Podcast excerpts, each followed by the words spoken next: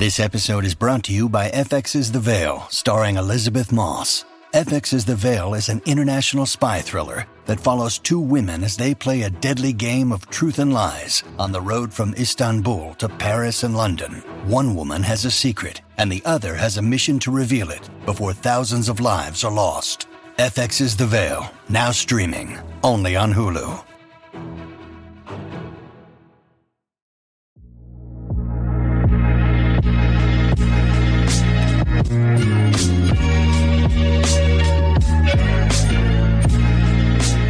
To Everyday Theology, where we don't tell you what to believe or why to believe it, but rather explore our Christian beliefs and why they matter for us in relation to God, to creation, and to others. My name is Aaron Ross.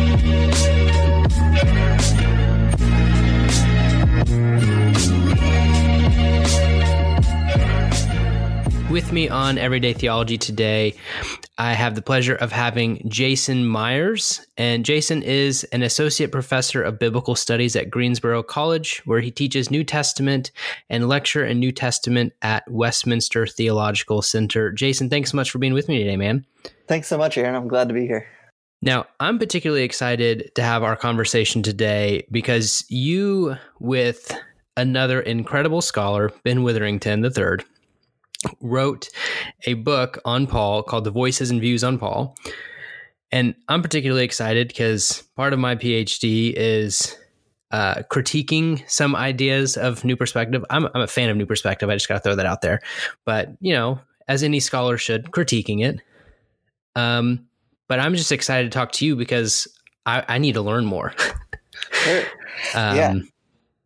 So, my first question for you, and that is what is the new perspective for our listeners and why are people talking about it? I, I, feel like it's been a conversation in the academy for a long time, but not really in the church.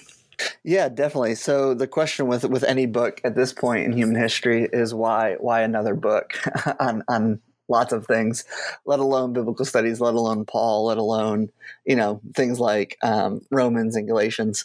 Um, so I think what's interesting about the nature of these these books that I, of course now contributed to myself is that I think there are always a, a need for people to gain access to kind of some of the maybe not so current conversations in biblical studies because of that lag that we always see right? Yeah. Um, and this isn't and i think there's a special tension there of like we don't want to rush maybe necessarily to all the newest and best ideas. We want to see some shelf life um, on them. I think that's a healthy you know yeah. uh, stance to take especially at like a, a church level.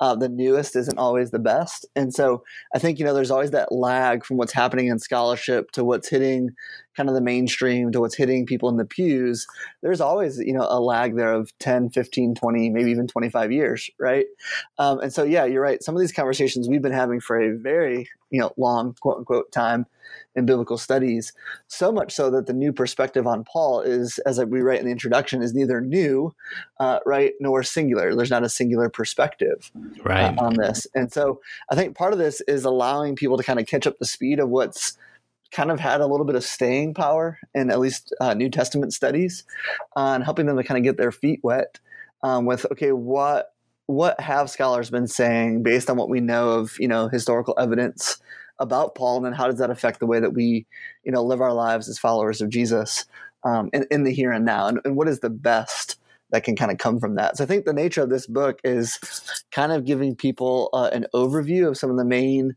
lines of thought, some of the main players, some of the main arguments. Uh, yeah, and offering that critique and praise where, where necessary. Because you're right, you know, not not every idea, no no idea is perfect. Um, and part of the scholarly conversation is that back and forth of kind of lobbing out an idea, hearing critique, and then kind of moving forward. Now, I made a big mistake.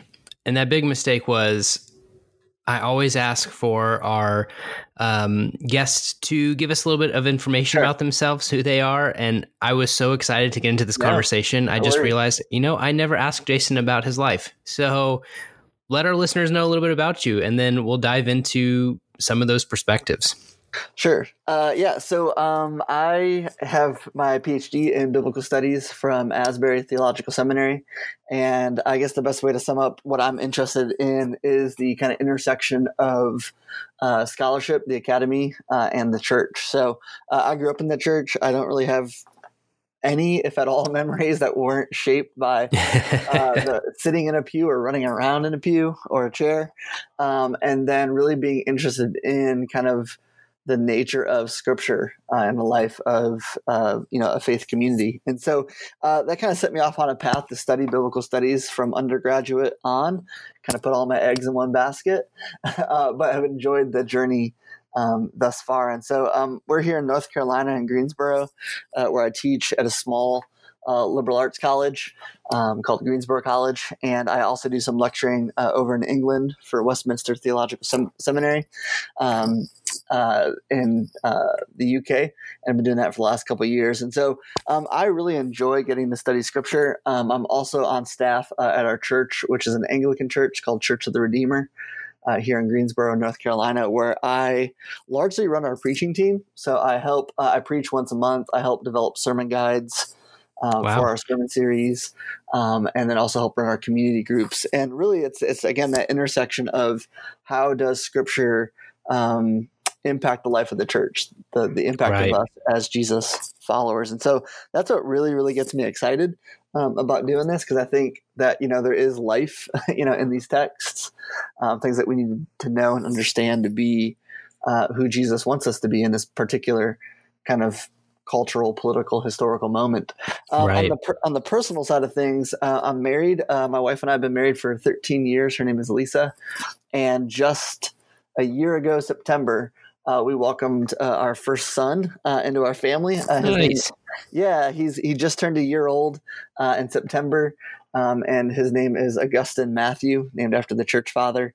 Mm-hmm. Um, and so he goes by August, and he's just been just a, a bundle of joy, a bundle of um, surprises uh, and challenges that have been both kind of exhausting, but also, you know, entirely, entirely fun uh, and exciting. So most of our days um, when I'm not teaching or writing is usually spent hanging out with him um, and with our group of friends here in here in North Carolina.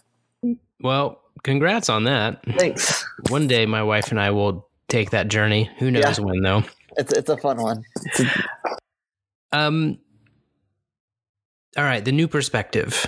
If if you can, I mean, most people don't even understand. Like, if we say the new perspective, like, why are we even saying the new perspective? But what is, if you can give like a reader digest, what is the new perspective on Paul so we can have our listeners on the same page when we're using this language like new perspective? Yeah, that's that's great. It's always helpful to define our terms here at the beginning. So, obviously the term itself, the new perspective implies the obvious, right? That there was an old perspective uh, on Paul, and so that's really probably where where, where we should begin. So, uh, the new perspective is kind of um, a multi pronged effort, I would say, by a couple different scholars to reread Paul, kind of in light of what we know about the first century evidence of language, of society, of history, and really try to give a, kind of a, a, nuanced reading of the Apostle Paul. Now, this does come kind of in, in response to, as I mentioned, an, an old perspective, or sometimes called the traditional perspective on Paul,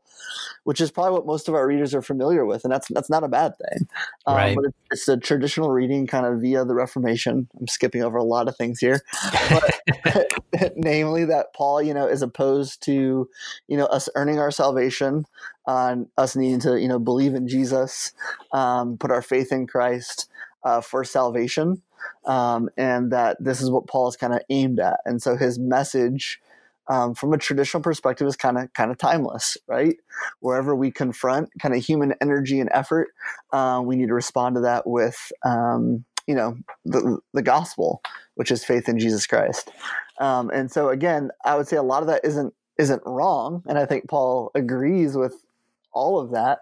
Uh, the question that New Perspective kind of proponents, beginning kind of in the 1960s and 70s, were wanting to do is say, is this the entirety of what Paul was up right. to? Uh, in, in, those letters. And so I think, um, yeah, kind of sum up a long conversation. Um, the the new perspective wanted to help kind of supplement and kind of maybe expand a little bit of what Paul was doing uh, in the first century by being attuned to okay, what was the particular problems that Paul was facing? Was it kind of a, a works based righteousness um, from certain Jewish quarters, or was it something different? Was it this kind of relational, there might we even say sociological problem of how Jews and Gentiles kind of come together uh, as a singular body uh, in the first century? Um, right. So, um, it really was kind of in that good reformational sense a back to the sources movement. Um, and so, yeah, which which is why I think you know someone like N.T. Wright mm-hmm. doesn't like you know the terminology new perspective, yeah, right? Because uh, what he says is it's the most ancient perspective, mm-hmm. which yeah. can sound a little pretentious, right? Like I've got the most ancient perspective, but yeah. it's because we're trying to recapture, right? Recapture. Mm-hmm what Paul was mm. in his context, yep. not recapture Paul for Luther and Calvin. Yeah, I think I think in the best sense, uh, you know, kind of rhetorical flourishes aside, it, it is an ancient perspective, and I think it actually flows. And, and Wright has talked about this out of that kind of reformational um, impetus of let's understand Paul on Paul's terms.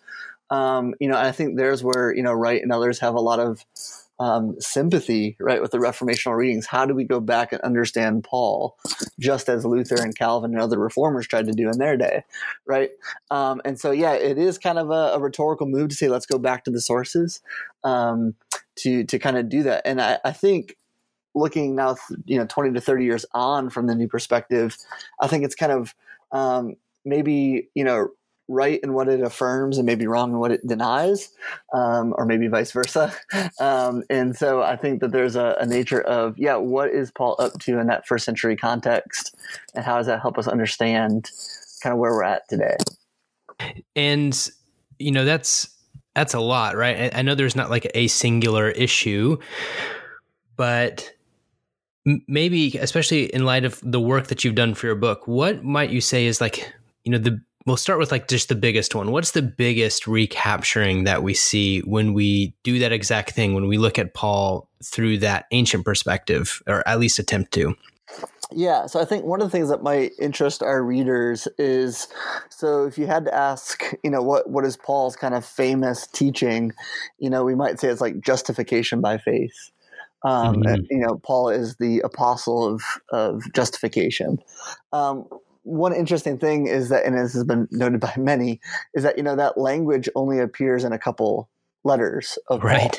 Um, primarily in Romans and, in Galatians, a few other smatterings here and there. Um, and the interesting thing about that is that that language appears in places where we know that there are kind of fractious relationships between Jews and Gentiles.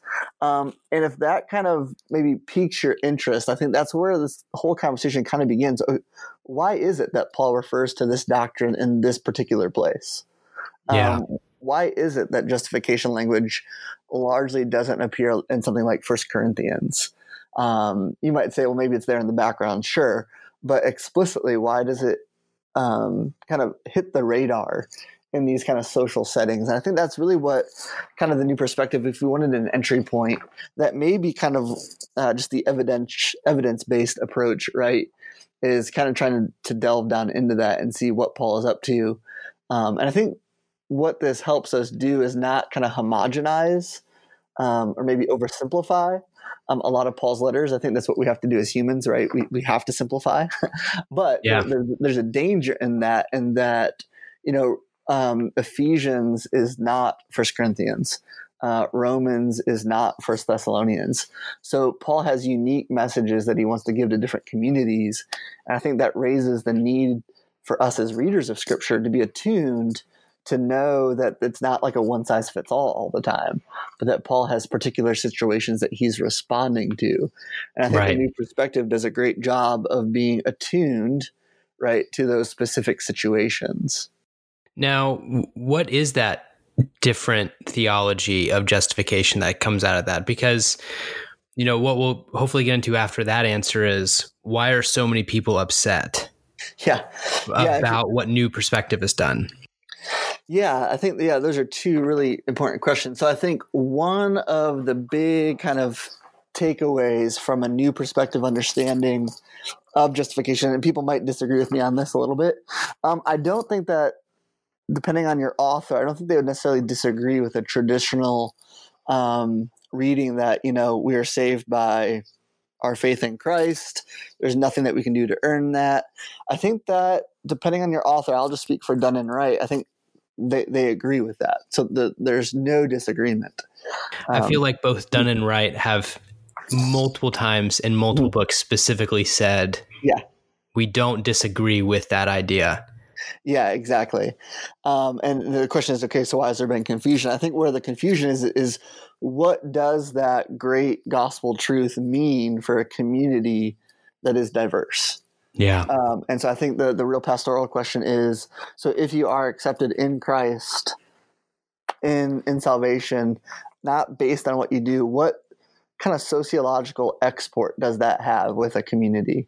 Um, and I think that's where the new perspective has come along and said, okay, Paul takes this great and kind of glorious truth, right, and applies it in a, in a, in a sociological context of Jews and Gentiles in the first century who do not get along.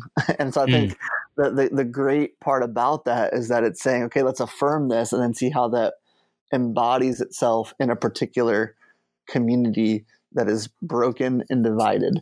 Um, and so, yeah, I think there's been a lot of uh, confusion on what um, that what they've meant by that. But I think, yeah, like you said, they've repeatedly, at least for these two authors, right, said that no, we, we affirm the the doctrines of um, the Reformation, um, but we want to be attuned to the other things that Paul is doing with those great and kind of glorious truths. Um, and yeah, how does that affect the church? Like, if we think about that in terms of okay, if if these kind of more reform doctrines and, mm-hmm. and that definitely is more Dunn and Wright right yeah. like ep sanders might be a bit more um is inflammatory the right word i don't know like a bit yeah. more kind of challenging towards some of those things but if we're not changing necessarily those kind of reform doctrines what good is coming out of why again why did we need to do this why did we need to look yeah. at paul back back in this context yeah and this goes back a little bit further in history but you know a lot of these readings were definitely spawned out of kind of the you know the the, the post holocaust moment right? So a- after world war ii and the atrocities that happened um, one of the questions was kind of well how, how did we get here right? Um, and sum up a very long conversation, you know, there are multiple um, kind of trains of thought here, but one of it was a particular reading of the New Testament that was pretty anti-Semitic, um, and yeah there's a whole chapter in the book on this, but you know, it's basically saying, you know, when we make Judaism kind of the caricature, uh, kind of this, you know, very grotesque, uh, I would say wrong interpretation of it, you know, it, it spawns all these other things. And, and, part of that was Old and New Testament scholarship and biblical studies that kind of um, really caricatured that. And so a lot of these kind of rose up in response to that, saying, okay, how do we kind of come back from that? And so it was a rereading of the evidence um, of, of what we call Second Temple Judaism, um, of, of even the Old Testament to some degree, uh, of how do we understand what Jewish groups believed at the time of Jesus. And so um, you had a lot of um, people doing this throughout throughout up and to and through World War II. But really, it was the post Holocaust moment that really kind of captured this kind of needing to go back to the evidence um, to see what had gone wrong. And uh, E.P. Sanders probably just did the best job of that. Um, there, there, there, there, were other people who, who made objections uh, to kind of right. those caricatures, but Sanders' work, he wrote a work in 1977 uh, called Paul and Palestinian Judaism, um, and there just there's really hadn't been a kind of monumental rereading like that, um, and he really pushed the um, the pendulum a little bit on getting us back into Second Temple Jewish sources, um, and these are sources you know that are written after the Old Testament, before the New Testament, um, and say, okay, what did Jewish groups around the time of Jesus believe about you know who is God, the nature of faith, the nature of works, the nature of salvation. Um, and he really just said that there's been a big misunderstanding that all Jews in Jesus' day were kind of legalistic. Um, they're all working for their salvation, and this is what Paul kind of you know trounces on. Um, and to do that, he just kind of went through just almost like a dictionary esque approach, right? Encyclopedic nature of text by text by text by text. Um, yeah. And there's of course been disagreement with his interpretations of that, but what I think he did show was that was this, and that the the Judaism of the first century is actually pluriform. There are Judaisms, right? Um, so we just can't paint with a broad brushstroke. Um, that we need to be attuned to that, and so this is kind of what really uh, kicks off in many ways um, that rereading of Paul to say, okay, what form or what version of Judaism was Paul kind of responding to uh, in this context? Right. Which maybe as a kind of a second point, um, you know, if we talked a little about justification, um, we'll talk a little bit about that. Maybe the second point of one of his rereadings that you know James Dunn picked up a lot, mm-hmm. which is covenantal nomism. Yeah. Right. And what is this covenantal nomism thing, and how is it a, a vein of Judaism that Paul is reacting against? Yeah, so this covenantal idea of the law um, was kind of coined by uh, Sanders. And what Sanders basically said is like when we talk about the law and we take it out of the context of the Old Testament, um, we take it out of the context of the covenant in which it was given. Um, and so, yeah, Dunn and Wright and others have really responded to this element that you have to understand the nature of the Mosaic law Ten Commands, Exodus, Leviticus, Deuteronomy, um, and even the conversations about those texts in the Second Temple period within the context of what we call the the covenant, the, the Mosaic covenant. Um, and so, um, what that does is it kind of reframes that the law isn't just this kind of nebulous thing that God gives, right? Like here's some rules you got to follow. If you don't, bad news. If you do, good news. Um, it's not nebulous in that if you follow the law, congratulations, you get to be with me forever in heaven. Um, that's a really de what we call decontextualized reading of the law. Yeah. But if you start in Genesis and read through the Old Testament, what you find is that God gives the law uh, as kind of a, a, sign of His grace. So there's mm-hmm. nothing that Israel can do to kind of earn that relationship with God, right? Um, but that God rescues Israel out of Egypt by his power, by his might, by his grace, right? Um, and then he gives them a way of life to follow. Right. And so, so, so that the law then, in terms of the covenant, is how you live out that covenant. It doesn't establish the covenant. It doesn't make salvation. Um, it, it, evidences it. Um, and this shouldn't strike our New Testament readers as um, all that surprising. Um, the fact that we have a covenant of grace and then law actually is mapped onto the New Testament. If you turn to the Gospel of John, right, Jesus says, uh, "If you love me, you will keep my commandments." Right, and so this idea that love, the the relationship precedes the the, the law keeping, right, is actually mapped in even into the words of Jesus. Um, in the Gospel of John, it seems to be God's pattern. He he initiates this relationship with a with a people because he loves them, because he wants to be be gracious, and then he gives them a way to, to, to kind of live that out. And so when we when we, when we read the law that way, um, it really shifts. It's, it's, it's a new perspective, right? Yeah. Um, and that the law isn't given for Israel to earn their relationship with God. It's meant to evidence that relationship. So so how's that relationship going, right? Um, are you following the Ten Commands? Well, that's a good sign that you're a member of the covenant. If, if you're right. if you're disobeying, let's just say the Ten Commands, we're going to have a really hard time knowing if you're a member of the covenant.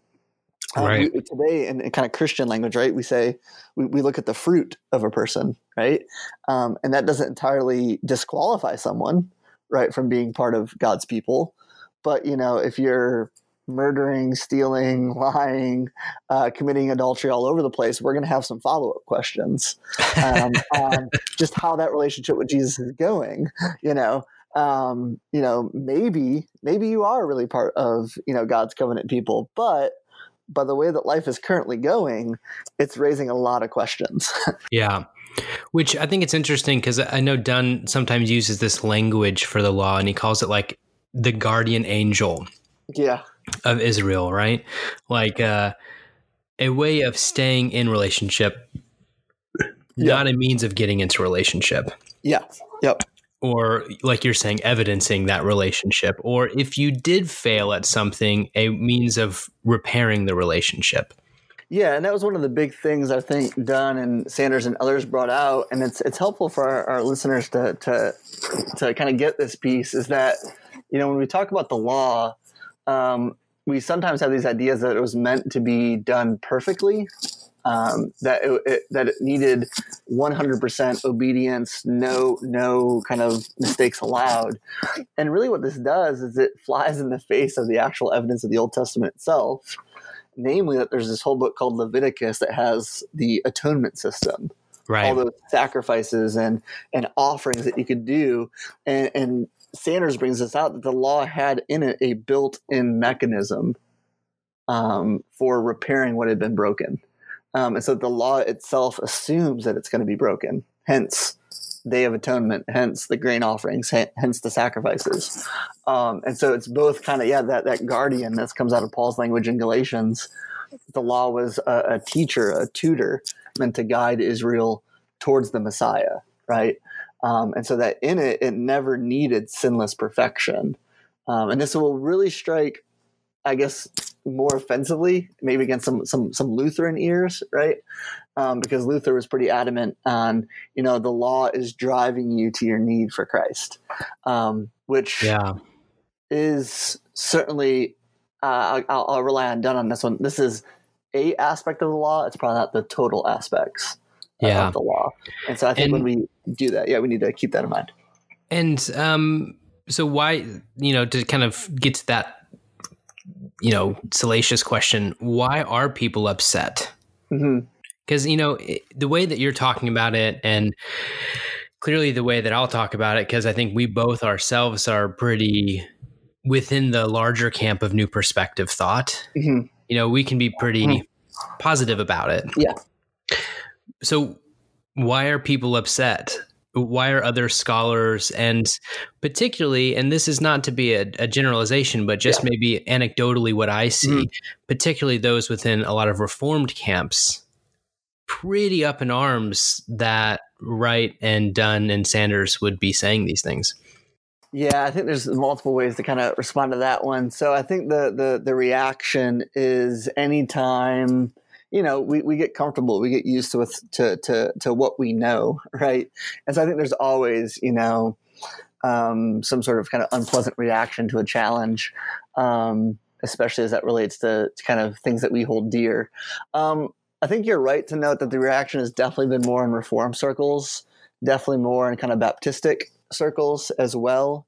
Um, and this gets into some of these big theological questions I know that, you know, you're interested in. This is kind of, you know, uh, divine providence and human will, right? Um, these, these age old questions of how much God, how much us, and where's that, where's that relationship, you know? And these have, these have been questions just to, to reiterate that Christians, and I would say even, you know, Christians have been asking for a very, very, very long time.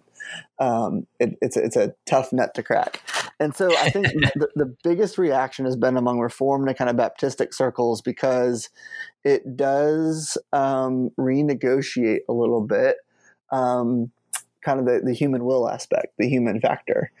Um, it definitely places um, a, a, bit more emphasis. Now, I would want to say, in a new perspective, they're, they're trying to say maybe correct and overcorrection uh, that that humans have nothing to do. You know, absolutely like almost like automatons, right? Like like robots, right? right? We're, we're acted upon, um, and so I think they're trying to respond to an overreaction. Um, but in more um, kind of Arminian circles, right, when you just talk about like the doctrine of like eternal security, if that isn't your highest value, a lot of the stuff in New Perspective might not bend you out of shape that much, um, because what it does is it kind of re enters into these conversations about kind of eternal salvation um, and what the covenant was meant to be doing and how our actions is there a judgment by by works? Um, and i would say that's probably where the biggest pushback has come come from to sanders to to dunn to especially wright because um, they're trying to show that there are places in paul where where what you do matters uh, to some extent. Now, to what extent is is is the the the debate, right? Right. Um, but I think for more uh, kind of Wesleyan holiness movements, that's always kind of been on the table. And so a lot of what they're arguing for just doesn't ruffle the feathers um, on, right. on that one. Yeah. And I think it's important because these readings, I think maybe the new perspective, and again, this is showing my hand on where I stand with a lot of new perspective stuff, often gives greater weight or at least attempts. You know, I, I, don't, I don't know if it always succeeds, but at least attempts to give greater weight to how important Christian living is, and how we engage with that, which seems so much to be a part of Paul and Galatians. And yeah. and Paul's frustration and anger with Peter, you know, this kind of like apostle fight. Yeah, and I that's where I think, you know, when and this comes from a kind of a reformational stance, right? Like we always want to know not necessarily the interpretations that we've become accustomed to, but what is it that Paul is is up to, right? And I think if anything, these readings help us to kind of maybe re-investigate what we've taken for granted. Um, and so I think, yeah, the, the new perspective has definitely shifted that the role of the life of a Christian is actually really, really important. Um, and I think they actually get that from Paul. Um, it'd actually be a, a, really weird reading of Paul. You, we probably wouldn't have any letters, just to put it bluntly. Right. Um, if Paul wasn't concerned with how his community yeah. lived. Um, like, you don't need First Corinthians if that's not the case. And so the question becomes, maybe even practically, like, um, what is God up to in these communities and, and what way of life should they be living? Um, and so I think, yeah, refocusing that has been one of the um, great parts of, of the new perspective of saying Paul seems really, really concerned with how these communities embody the gospel and, and, and their lives. It's not, doesn't seem optional. Um, it doesn't seem like, hey, here's a good suggestion. I mean, read Galatians, he seems actively upset. you know, um, it's not like, hey, if you get around to it, here's some good things you should be doing. It's like, no, this is what you were created for. And I think this really helps us re-engage with some good biblical theology of, you know, when we talk about salvation, the question is saved for what? Um, yeah. And I think this has really helped recenter on, so what are our communities meant to be about? I think that's the great question, right? And one, I think, I think that, yeah. Sorry, you just got my mind kind of going there for a second of just like asking that question. If if it is Galatians, and you know, thinking about justification, justified for what? And I think that is the big question that that is actually asked, where very often, you know, uh, I know you teach hermeneutics and I teach hermeneutics here and there, and um, I, I, because I'm a, a, three wing four on the Enneagram, I don't like doing uh, hermeneutics classes on Ephesians. Yeah, just seems like what everyone always does, and I just it bores me, right? So I'm like, all right, let's do Galatians. Yeah, and it's so hard for students to get out of the mindset that Galatians is not a book about salvation. Like, it's not a book on here's how you get saved. Um, but rather that question there what are you justified for? Is really the main crux, right? Yeah, exactly. I mean, you're talking to a three wing two over here. So, oh, um, nice. um, yeah, I think Galatians. That's one of the big. So I teach uh, uh, one of the classes I teach over in England is is on Galatians, um, and I think that's one of the biggest things that again that oversimplification, um, you know, of, of all these letters is you know that Paul is writing about salvation in every single letter. Um, I think Paul has, I think he's interested in that for sure, but also has a bigger horizon uh, in his view. Um, and not to double down on Ephesians, but you know, like this is where we we re- reread these texts, right? Um, so famous, you know, Ephesians two eight and nine. For you've been saved by um, grace through faith, right? It's not of right. yourself, not of works. We love it. And here's the hermeneutical part: keep reading, right? Um, for you are God's handiwork created in Christ Jesus. And here's the part that might bend our brains to do good works. and we're like, wait, Paul, I thought you said like works aren't part of it. But that's where I would kind of say here as a, as a professor is like, um, we're, we're working with our interpretations of Paul, right? Like we're, we're responding to someone's interpretation of Paul. Maybe that's a Reformation reading, right? Yeah. So like works might not be the big bad boogeyman that we've made them out to be. Um, and so Paul can say those things at the same time. In fact, if you retranslate verse 10, I like to translate it as uh, you were created in Christ Jesus for these good works to be your way of life, right? Mm. Um, and I think that this ties us into, you know, how we put together the pieces of the Bible, right? Um, it matters where those works come in. Don't don't get me wrong, right? And the Reformation is right. They they, they don't come in on that first side of the equation but that doesn't. And again, I know in Reformation readings, there's also caricatures, right? But the works come in with what you were created for, and that and that creation language, you know, ought to evoke the language of Genesis, right? Like, and this gets us back, you know, into God's big purposes uh, for for this world, right? And I think what I love about the new perspective, having grown up in the church, having grown up um, in, in faith communities, is that it gives uh, just so much purpose of like, right. oh, there's something that we were created for to do, not just, hey, me and God are great now in that vertical relationship. Right. I'm gonna I'm gonna peace out. Um, but no, you've been you've been invited to be a co-partner, a co-creator with God, right? Um, to be a sign of His kingdom.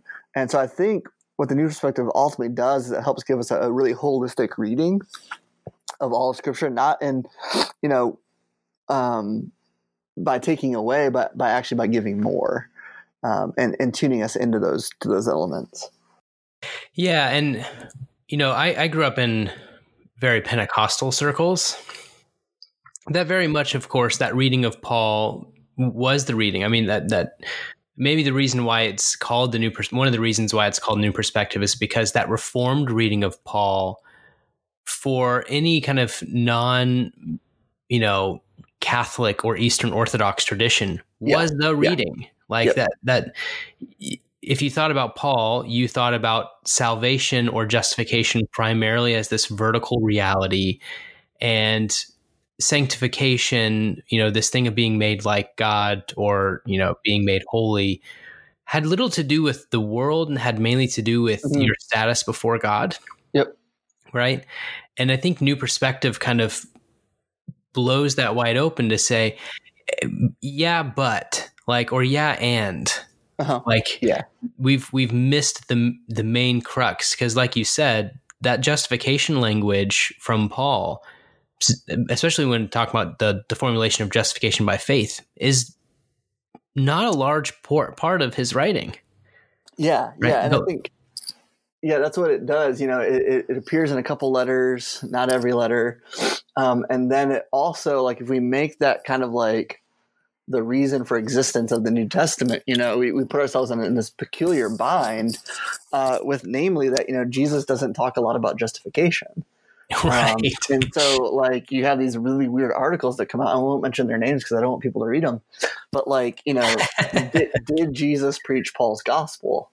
And you're like, oh gosh, that's like, a weird what? question. Like, that's a really weird way to phrase a question. Yeah, um, like, and that's I think you know our our canons within the canon that we call it. You know, especially in, in North American circles, you know, Paul has been the guy, and I, I don't think we should play off the canon um, against one another. But when we make Paul the justification guy. Um, I think that really raises a lot of questions, not only with Jesus, but also with the Old Testament. Um, namely, like what did Abraham and David and Jeremiah believe? like, you know, what, what were they doing back there? Yeah. Um, and I think what's ironic is that Paul is at pains to show in Galatians and Romans, and I would say even all the New Testament authors, right, that this story is rooted in that previous story. Um, that flows out of that, right? Like, cer- certainly Jesus is the game changer, but like the the mode of God's relationship with humanity hasn't been arbitrarily just shifted, right? But this is the way this is the way that he's worked time and time and time again. His grace, our trust and belief in who God says he is, and living out a life that that, that exemplifies that. That stretches from Genesis to Revelation. Right. Which is which eh, you know goes back to that what you said before of some readings were kind of anti-Semitic, yeah. even coming mm-hmm. out of some yeah. Reformed traditions, um, because it was uh, supersessionism, right? Like exactly. Well, the church is the church established, you know, through Peter and really by Paul, and Um, it's mainly, you know, it, it, has nothing to do with Judaism. It has everything to do with Jesus. Yeah, and, and then, then, you get these de, kind of these decontextualized, and this was where the kind of anti-Semitic thing begins, right? Is if you then have a problem. If Judaism is the problem, well, then you then have a problem with Jesus because he's pretty Jewish in the Gospels. Right. And so what you have to do is what happens, right? Is you have to de-Judaize Jesus. You have to make you have to you have to unmoor him from those sections. And what what was dangerous about that is that once you unmoor kind of Jesus from those Jewish settings, you can you can kind of remake Jesus however you want, you know, and then all of a sudden you're you're looking at an image of yourself. Yeah. Um, so that, that, sets up a, a, train of, of, of atrocities. No, it's a different conversation altogether. That kind of oversimplistic, like Jesus came and just destroyed Judaism because he was constantly going against the Pharisees and Sadducees. So that must be bad. Yeah. Yeah. And everything else, like everything, Jesus was doing something totally new, which, like you said, unmoors Jesus from the fact that Jesus was doing something deeply Jewish. Yeah. Yeah. And, and I think it, again, I think as a biblical studies professor, you know, I'm definitely a text based guy. And it's kind of like, you know, the rocks are crying out. I think like the, the, the texts are crying out because it seems that every gospel writer is at pains to show how Jesus is connected to the Old Testament. Yeah. And one way you see this is all of those Old Testament quotations, you know? And so like, how does that, how do we make sense of all the evidence, right? Um, in that, um, and there's a lot of other social historical factors in the first century too, um, that this thing that becomes Christianity grows out of, you know, this multiplicity of Jewish kind of denominations, for lack, lack of a better word. Um, you know, these multiple ways of being Jewish in the first century. Um, this is one of those movements, right?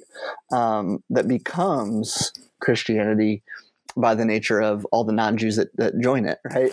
yeah. Um, and so, yeah, I think it's this attention to detail that you know I think the new perspective helps us to to do rather than homogenize all these texts and to pay attention to, to the history, to pay attention to the social and cultural elements. And again, I think the payoff is that when we do that with ancient texts, I think we're more attuned to do it in our own world. Right. Um, so I, th- I think there's a huge payoff of if we homogenize the ancient world, we're going to homogenize our world. If we oversimplify texts, we're going to o- oversimplify our world too. Um, so I think you see that that connection, right? And I, yeah, that's. I think that's really good. I mean, especially in the world that we live today, where it feels, you know, it is so homogenized, and if you're not part of my group, you're my enemy, right? And that can be any kind of grouping. It can be religious grouping, political grouping, you know, nationalistic grouping, uh, yeah, yeah, you know, whatever it may be, where you know, I think that's one of the beautiful things about new perspective uh, theology, especially again, I, I, do a lot of stuff in Galatians, so that's kind of where my mind yeah. goes. It's just this constant, this constant re-looking at what God is doing within the world and what He's trying to accomplish to do, uh, what He's trying to accomplish, and how that's always an acting of bringing people together, not someone leaving a dinner table because of the other group. Yeah, and I think that's where like the new perspective, and again, I think you you have the reformers talking about obviously groups being together, and there's there's a great book by a guy named Stephen Chester on on Reformation readings of Paul that's done a lot of good work uh, to making sure you know that we don't characterize the Reformation either, mischaracterize the Reformation either. Right. But I think one of the big things the new perspective has done is is talked about again that that embodied gospel. How does the gospel form one one people? And if there's anything that our world is definitely interested in today, it's it's the nature of identity. Um, and and how groups get along. And I think we're living through you know kind of a, a, current moment of a very fractious, divided world. And I think one of the things that the, the new perspective reading of Paul does it says, hey, how you work that out together really really matters. Um, and so you know, looking back through history, the fact that we could have things like so I guess to put it this way, like if you're living in the 1950s what does the gospel say to Jim Crow? Hmm, um, you know, yeah. I think you know if you take a very stereotyped reading of it's just you and God, it, it really doesn't say anything because as long as you believe the gospel, you're good. Your world doesn't need to change. but you know, I think one of the things that the New Perspective maybe could have done then is doing what Paul does in Galatians two, right? Like that situation in Antioch. You know, Peter removes himself from the Gentiles, and Paul says, "You are not walking in the truth of the gospel." Right. Um, and I find that so fascinating because it's it's the social setting that Paul takes the, the doctrine of justification by faith and says that if this means anything, it affects who you sit next to. Yeah. Um, at that dining table. Um, and if that doesn't speak to, to our North American world, if that doesn't speak to our world today, um, I don't know what does. um, you know, how not, do we get two, not too much, really. Yeah, I don't know how that would apply. You know, um, seems irrelevant. and it's anything but right. It's anything but. And and I th- and I'm with you. You know, you said something at the beginning of the podcast that like you know the text you know isn't isn't is exciting like mm-hmm. scripture should be exciting yeah and i think it is exciting but there was definitely a large chunk of my life where it was boring as heck. Mm-hmm. yeah exactly. Because i only ever read it in that very kind of sterile up and down you know vertical way of this is just about my relationship with god and nothing else. And because of that i was like well i'm fine. So everything's fine.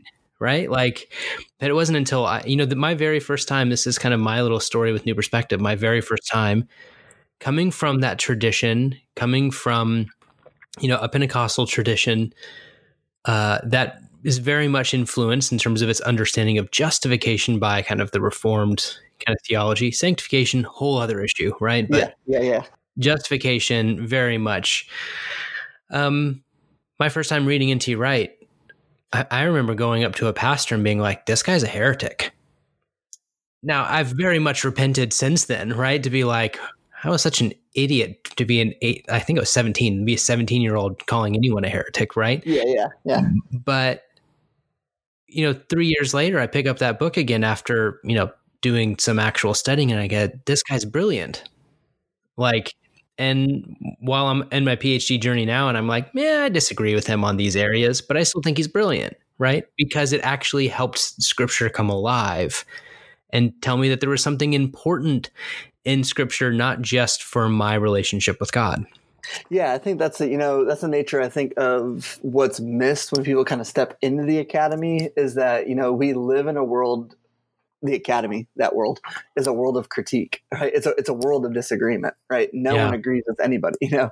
That's how we you know write books and things like that you know? If we all agreed we'd be like all right let's go study you know astrophysics now. Um, but like that's the nature of our field is that there is disagreement um, but that that's not a bad thing it's actually a good thing that's how we hone ideas uh, together and so yeah you know i think a very similar journey um, with with Wright, you know, I, I, maybe approached him a little bit more favorably in that I think I had that second stage of your journey where just so many pieces fell into place. Right. Um, like so, I, I, use this analogy in like hermeneutics a little bit, but like it's like you got all the puzzle pieces out on the table, and that's how I grew up. Like I grew up Baptist, and one of the great I think treasures of that was like you learn scripture. like that's all we did. But it's like having all these puzzle pieces on the table, and then someone comes up and shows you the box top uh, to the puzzle, and you're like, oh, okay. So like, yeah, this green part, like that's a tree, um, and right. this is like part of the the sky over here. Like, and it's like that's how I've been living my whole kind of Christian journey was with all these puzzle pieces and no clue how they fit together. Um, and what Wright did, and others obviously have done this, but it's shown how the how the story fits together. Um, look, and, and, it's just a brilliant ability. Look what New Perspective can do. Mm-hmm. It can take a Baptist and a Pentecostal and have them have a good conversation together. You know exactly. what I mean? Yeah. If there's yeah, any exactly. proof in the pudding, there it is, right there. Yeah, it, brings uh, yeah a lot of different groups around, you know, and that's the thing about the about the academic world too. You know, it's people made up of theological traditions that are interacting with with text, right? Um, and, you know, I think we all bring these unique things to it. You know, so now certainly in, in an Anglican tradition, you know, it's kind of weird. I'm, I'm much more attuned to tradition, which might strike you as odd for someone who is interested in, in the new perspective, right? Those would seem to be at odds because the new perspective is breaking down some of those old traditions. But you know, I think that that's the nature of what we're engaged with, certainly in the church and certainly within the academy, is how do we make sense of these texts for the life of life of the church. At least that's that's my goal. uh, it's not not everybody's, but um, yeah, I think how we read the story is super helpful and super important for how we live. It it may seem odd, and then at the same time, it's also very similar to my uh, journey because I am now engaging in more liturgical spaces as I'm looking to kind of just change my credentialing and where I where I land and and there's something beautiful about even more beautiful about liturgy now in reading scripture through the new perspectives lenses. Yeah. yeah. Which yeah, definitely is. Maybe maybe that needs to be a topic of a book at some point. That could be a good one. Yeah, because you know I think Paul is liturgical. I think right. most most Jewish groups are. Most of the early Christians were certainly liturgical, and yet within that liturgy, you know, within that framework, right, they had powerful ways of challenge and of critique. And I think that's the biggest thing is that liturgy gives us the language um, and the foundation, right, from which to make a critique. Yeah, so we're not just free floating, right? This isn't just like, hey, it's like my opinion, man. Like it's it's a, it's a it's a it's a rooting that says, right, out of the commonness of what we believe, I can make this challenge. And I think you see Paul doing that. You know, even like the commonness of of text, we we believe in the Pentateuch, right? So if he's engaging with someone, it's out of that framework, it's out of that rooting that the argument makes sense. Now, Jason, we're coming to the end of our time together, and I'm going to, of course, absolutely say people need to go grab your book. Great. That'd be awesome. Right. um, anyone who's interested, um, remind us of the title again and where they can get it. Yeah, so it's called Voices and Views on Paul Exploring Scholarly Trends. Um, and it's really written at a level that I think is accessible. You know, it's always in the eye of the beholder a little bit, but we're not going to use terms that you probably haven't heard of. We're going to introduce people. Um, you can buy it at ivppress.com. I believe that's the website. Um, that's a great place to go. There is that other bookseller. What's their name? Starts with an A. Yeah, that one. Yeah, Amazon. I, am pretty sure you can get it there. Although you know, um, I don't know if Jeff Bezos needs any more money. Um, but you know, that's a place you can get it. Hearts and Minds Books out of Pennsylvania is a great kind of local bookshop. Um, so yeah, diff- different places you can pick it up. But it's through IVP Voices and Views on Paul's. Me and Ben Witherington are the authors. Now, I'm going to put you a little bit on the spot. Are there any for anyone who's interested in this or just anything that you're interested in right now, have any recommendations for listeners to be like, yes, definitely go buy your book. But if there's any other books that they, you know, if they've got some cash burning a hole in their pocket, what other books would you recommend right now? Oh man, asking a New Testament professor what books he's interested in is a dangerous one. Um, there's just so many. Um, you know, the last book that I read that kind of um, I'm gonna start using it in some of my classes. Um, it's by another Anglican. Um, we know each other. Um, we uh, are, I, we haven't met met, but we know of each other. his name is Esau McCaulley, and he's written a book called Reading While Black um, and it's the yeah. role of kind of the, the black experience in reading the New Testament. Um, it's also by IVP, go IVP, um, but it's really accessible, really easy to read. But it's bringing up kind of some of the things we've been revolving on about how we read the Bible and the perspectives that we read from, and how that helps us to see and also not see certain things.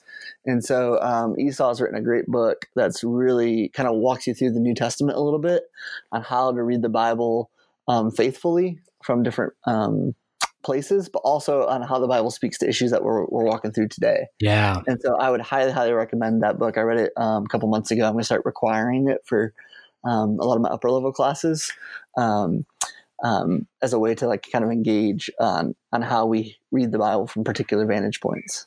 Wonderful. Hey, Jason, I appreciate the time that you've taken to kind of walk through some new perspective thoughts with our listeners and uh, hopefully get people encouraged to go, you know, read their Bibles anew.